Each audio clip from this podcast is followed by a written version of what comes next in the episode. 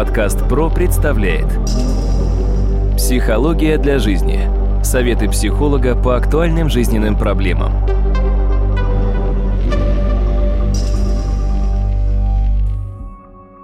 Здравствуйте, дорогие друзья! В эфире очередной выпуск подкаста «Психология для жизни». У микрофона Сергей Чеботков. Хочу сразу представить моего собеседника. Это кандидат психологических наук, доцент, профессор Дмитрий Смыслов. Дмитрий, здравствуйте. Здравствуйте, Сергей.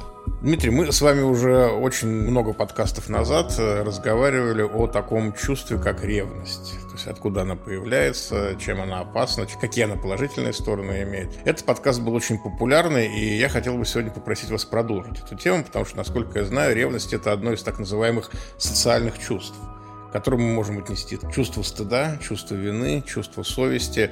Давайте вот сегодня об этом поговорим. И первый мой вопрос будет такой. Что же объединяет вот все эти чувства стыда, вины, совести, ревности в общее понятие социальные чувства? Социальные чувства – это то, что человек получает в процессе жизни в социуме, то есть в процессе социализации. Люди, которые социализацию не проходят, этих социальных чувств не имеют. Допустим, дикари не имеют чувства стыда в ряде случаев, потому что в их социализации это не заложено, как один из вариантов. Но у них стыд может быть немножко другим. Здесь нужно обратить внимание, что стыд в каждой культуре немножко свой. То же самое касается разных социальных чувств, но если мы вспомним Альфреда Адлера, он когда-то говорил, что обязательно у ребенка при общении в семье и при общении со своими сверстниками должен появиться социальный интерес. Что такое социальный интерес? Это желание общаться с другими людьми. Социальный интерес может не появиться в тех случаях, когда над ребенком издеваются, всячески показывают его какие-то физические недостатки, Адлер слегка прихрамывал, у него одна нога была короче другой, он очень хорошо эти вещи понимал, почему, собственно говоря, на это и обратил внимание. Или, допустим, его физические или психологические недостатки, его неспособность что-то делать и так далее. Мало того, есть еще один случай, когда ребенок один в семье, и он получает все, что он хочет. Тогда, в принципе, как кумир семьи, ему и не нужно формировать социальное чувство, потому что оно само по себе уже не нужно. Если нужно, ему все дадут. Или он устроит истерику то есть такой кумир семьи.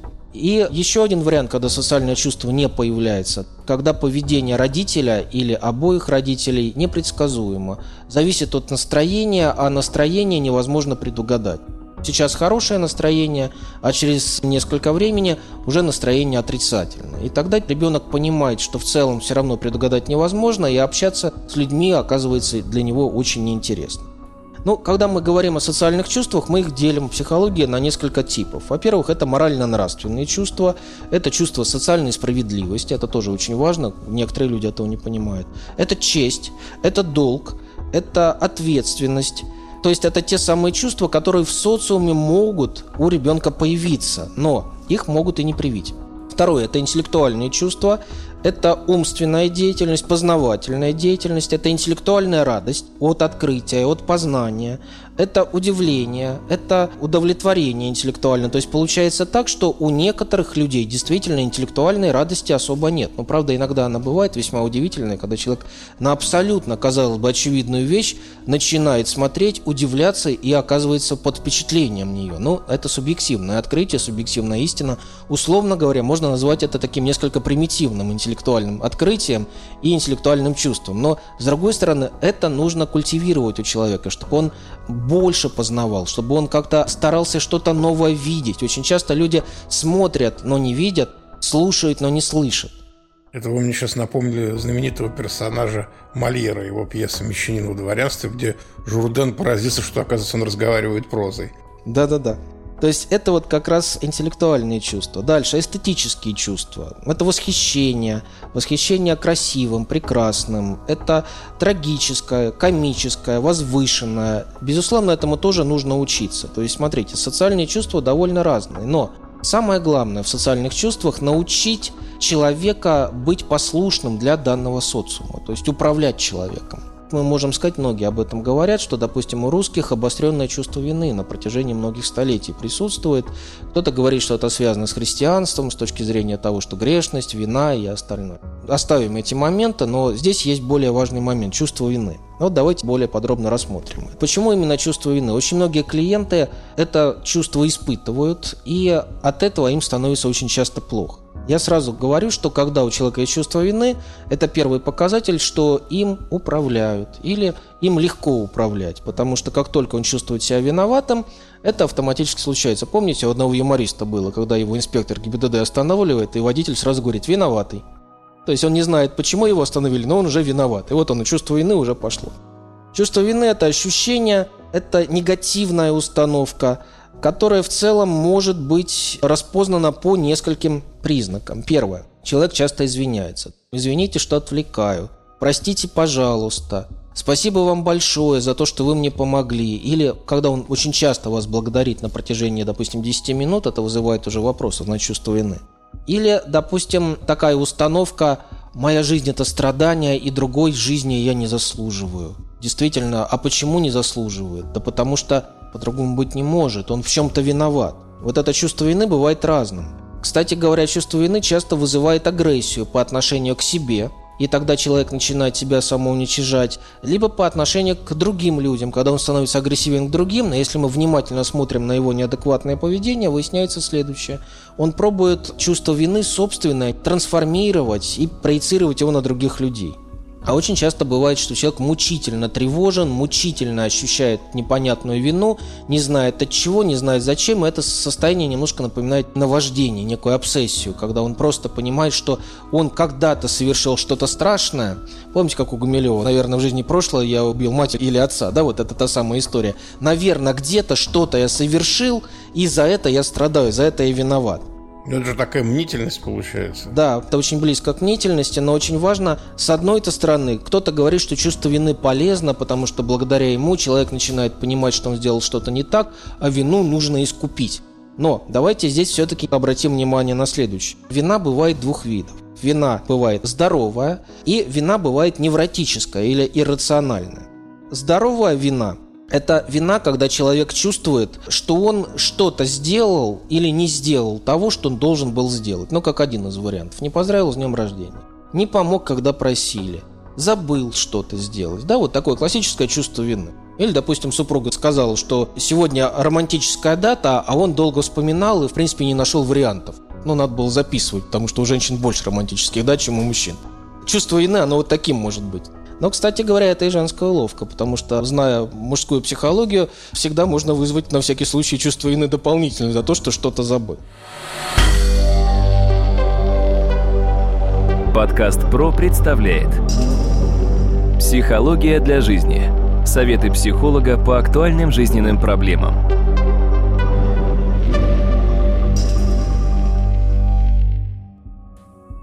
А вот невротическая вина, она более серьезная один из вариантов. Это вина за то, что он выжил, а другие погибли. Это вина за то, что он не дал отпора агрессору, когда это случилось. Это вина за то, что родители развелись. Это вина за то, что он что-то сделал или не сделал по отношению к детям. Ну, допустим, за то, что он создал этого ребенка или она. Или наоборот. То есть вот подобная вина бывает проблематична. И очень часто уже ребенок начинает чувствовать эту вину. Допустим, когда мать говорит, из-за тебя я сделала аборт, и у тебя не было брата или сестры, из-за тебя, допустим, чувство вины откуда идет. Это может породить как раз иррациональное чувство вины, и человек будет по жизни эту вину испытывать, он будет страдать, безусловно, от этого, он будет находить агрессоров, которые будут всячески формировать у него это чувство вины. Здесь вспомним что не агрессор находит жертву, а жертва находит агрессора. Соответственно, человек с чувством вины обязательно найдет в жизни человека, который будет это чувство вины у него культивировать. И он будет еще больше чувствовать собственную вину. Когда мы говорим о вине, есть очень важная формула. Вина равняется ответственность плюс власть. Когда человек чувствует ответственность и когда он начинает понимать, насколько он в силах или не в силах что-то изменить. Вот если в силах изменить, тогда вина будет меньше. Если не в силах или, допустим, он чего-то не сделал, вина будет больше. И здесь очень важно обратить внимание не на то, что вина есть, а чувство вины есть у подавляющего большинства людей, если брать наш современный мир. Только здесь нужно определить, это рациональная или здоровая вина или иррациональная вина. С чего нужно начать? Первое. Для того, чтобы распознать собственную вину и причины ее, запишите на листочке при каких обстоятельствах и при общении с какими людьми у вас возникает чувство вины, а иногда накрывает чувство вины. Постарайтесь проанализировать. Есть ли в этих людях какие-то сходные черты в их особенностях, поведениях, высказываниях, или есть ли в этих ситуациях сходные черты? На удивление, много совпадений вы обнаружите. Это уже будет очень важный момент. Я просто поясню, когда у человека что-то функционирует не совсем так, будет очень много напоминаний о том, что это функционирует не так. Подсказки всегда рядом. И очень много похожего вы здесь обнаружите. Второе. Когда вина начнет затягивать, начнет слишком сильно мучить, обратите внимание на состояние своего тела. Что в теле меняется? Какие зоны тела напрягаются? Это очень важно, потому что именно с этого нужно будет начинать расслабление, то есть давать себе установку на расслабление зон тела для того, чтобы это чувство вины постепенно убирать. А убирать его обязательно нужно. Человек, который живет с чувством вины, постепенно начинает себя убирать из жизни. У меня отдельная лекция на канале есть, как раз посвященная причинам онкологических заболеваний. Лекция очень большая, практически по три часа. И вот среди прочего это чувство вины. Когда человек чувствует вину, он начинает постепенно запускать в том числе и онкологию. Предрасположенность к онкологии есть у всех людей в той или иной степени. Но иммунная система начинает давать сбои тогда, когда человек начинает себе это разрешать. И вот человек с чувством вины это начинает себе разрешать. Поэтому здесь, безусловно, осознать чувство вины, понять, откуда это проистекает, понять эти источники и осознать, насколько эта вина вам помогает. Я не считаю, что чувство вины, искупление собственной вины за что-то является продуктивным, потому что на самом деле это все-таки что-то не совсем здоровое. В первую очередь объясняйте себе так. Я делаю ровно столько, сколько считаю целесообразным, и столько, сколько я могу сделать в данной ситуации. А можете немножечко пояснить? Ну, например, если вы кого-то обидели, чувствуете за это вину, подошли и извинились. То есть вы искупили свою вину, разве это плохо? По-моему, это тоже целесообразно, нет? Если возможно изменить данную ситуацию, попросить прощения, совершенно верно. Это уже будет вариантом. Но объясню немножко по-другому. Не попросить прощения, а изменить свою модель поведения, что более сложно. Потому что просто извиниться – это просто констатировать факт, что простить не прав а дальше продолжить ту же самую историю, то же самое поведение. В данном случае сделать выводы и постараться скорректировать свое поведение или поменять немножко себя. Вот это как раз поможет проработке чувства вины в первую очередь.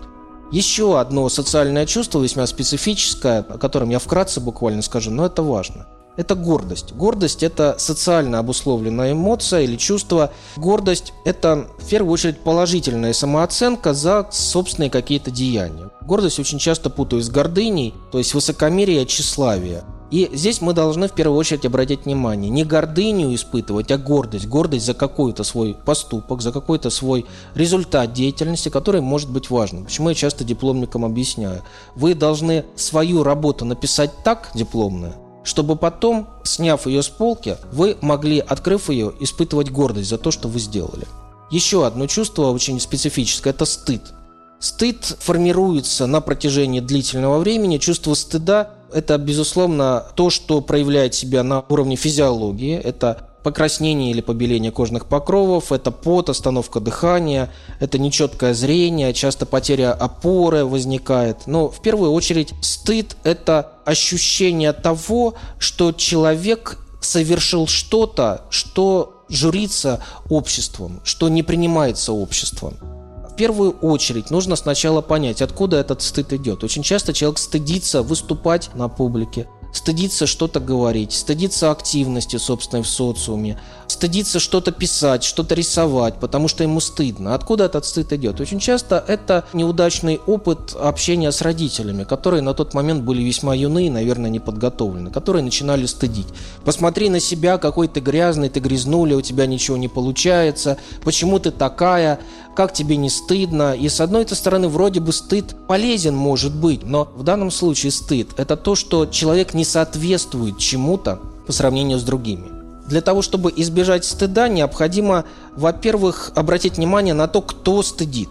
Очень часто мы сталкиваемся с тем, что стыдит родительский образ в наших воспоминаниях. Родительский голос, родительский образ – вот откуда это идет. Очень часто, когда человек испытывает стыд, он становится перфекционистом. Он хочет делать лучше, чтобы не было стыда, но получается так, что перфекционист никогда не может завершить. Он всегда недоволен, потому что все равно стыдно за то, что он сделал, и поэтому он себя никоим образом не проявляет в должной степени в жизни. Дмитрий, ну а вот скажите, если стыдно за кого-то, ну, например, там, мне стыдно за тебя, угу. вот этот стыд, как вы его прокомментируете? В данном случае происходит перенос как раз стыда с одного человека на другого, и тот начинает понимать, что он не такой, что он сделал что-то не так. С одной стороны, да, это регуляция социального поведения, но с другой стороны, стыд – это ответная реакция на собственную слабость, униженность, неумелость, отверженность. Здесь мы также можем классифицировать стыд на два типа. Это атрибутивный стыд – это стыд условной нормы, когда человек что-то сделал не слишком хорошее, за что ему в реальности стыдно. И бывает экзистенциальный стыд.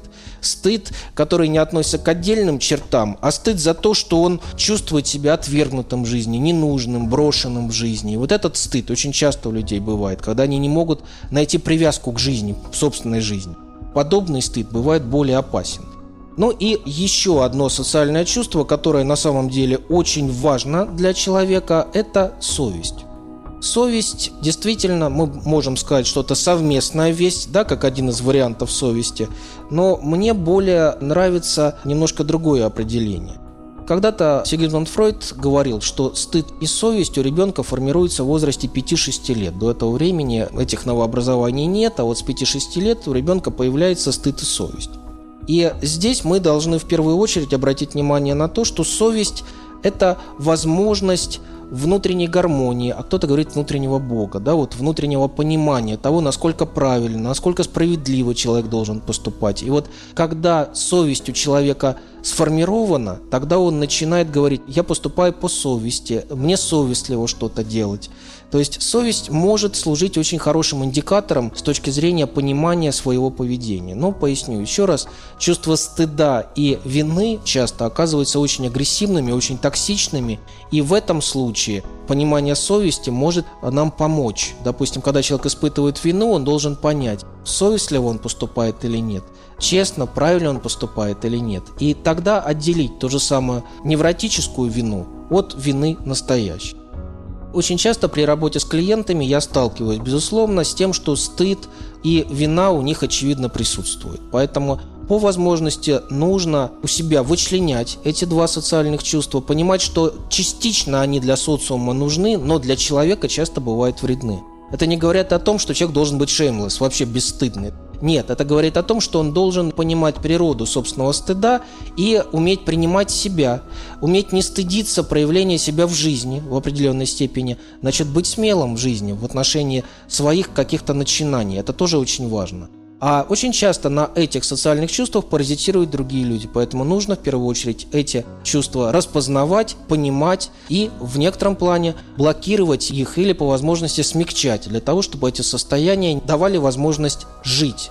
То есть блокировать их для того, чтобы человек имел возможность существовать, жить дальше. Дмитрий, большое спасибо. Я думаю, что наш разговор о социальных чувствах далеко не закончен. Хочу напомнить, дорогие друзья, что сегодня моим гостем был кандидат психологических наук, доцент, профессор Дмитрий Смыслов. Вел подкаст Сергей Чеботков. Удачи вам и до новых встреч.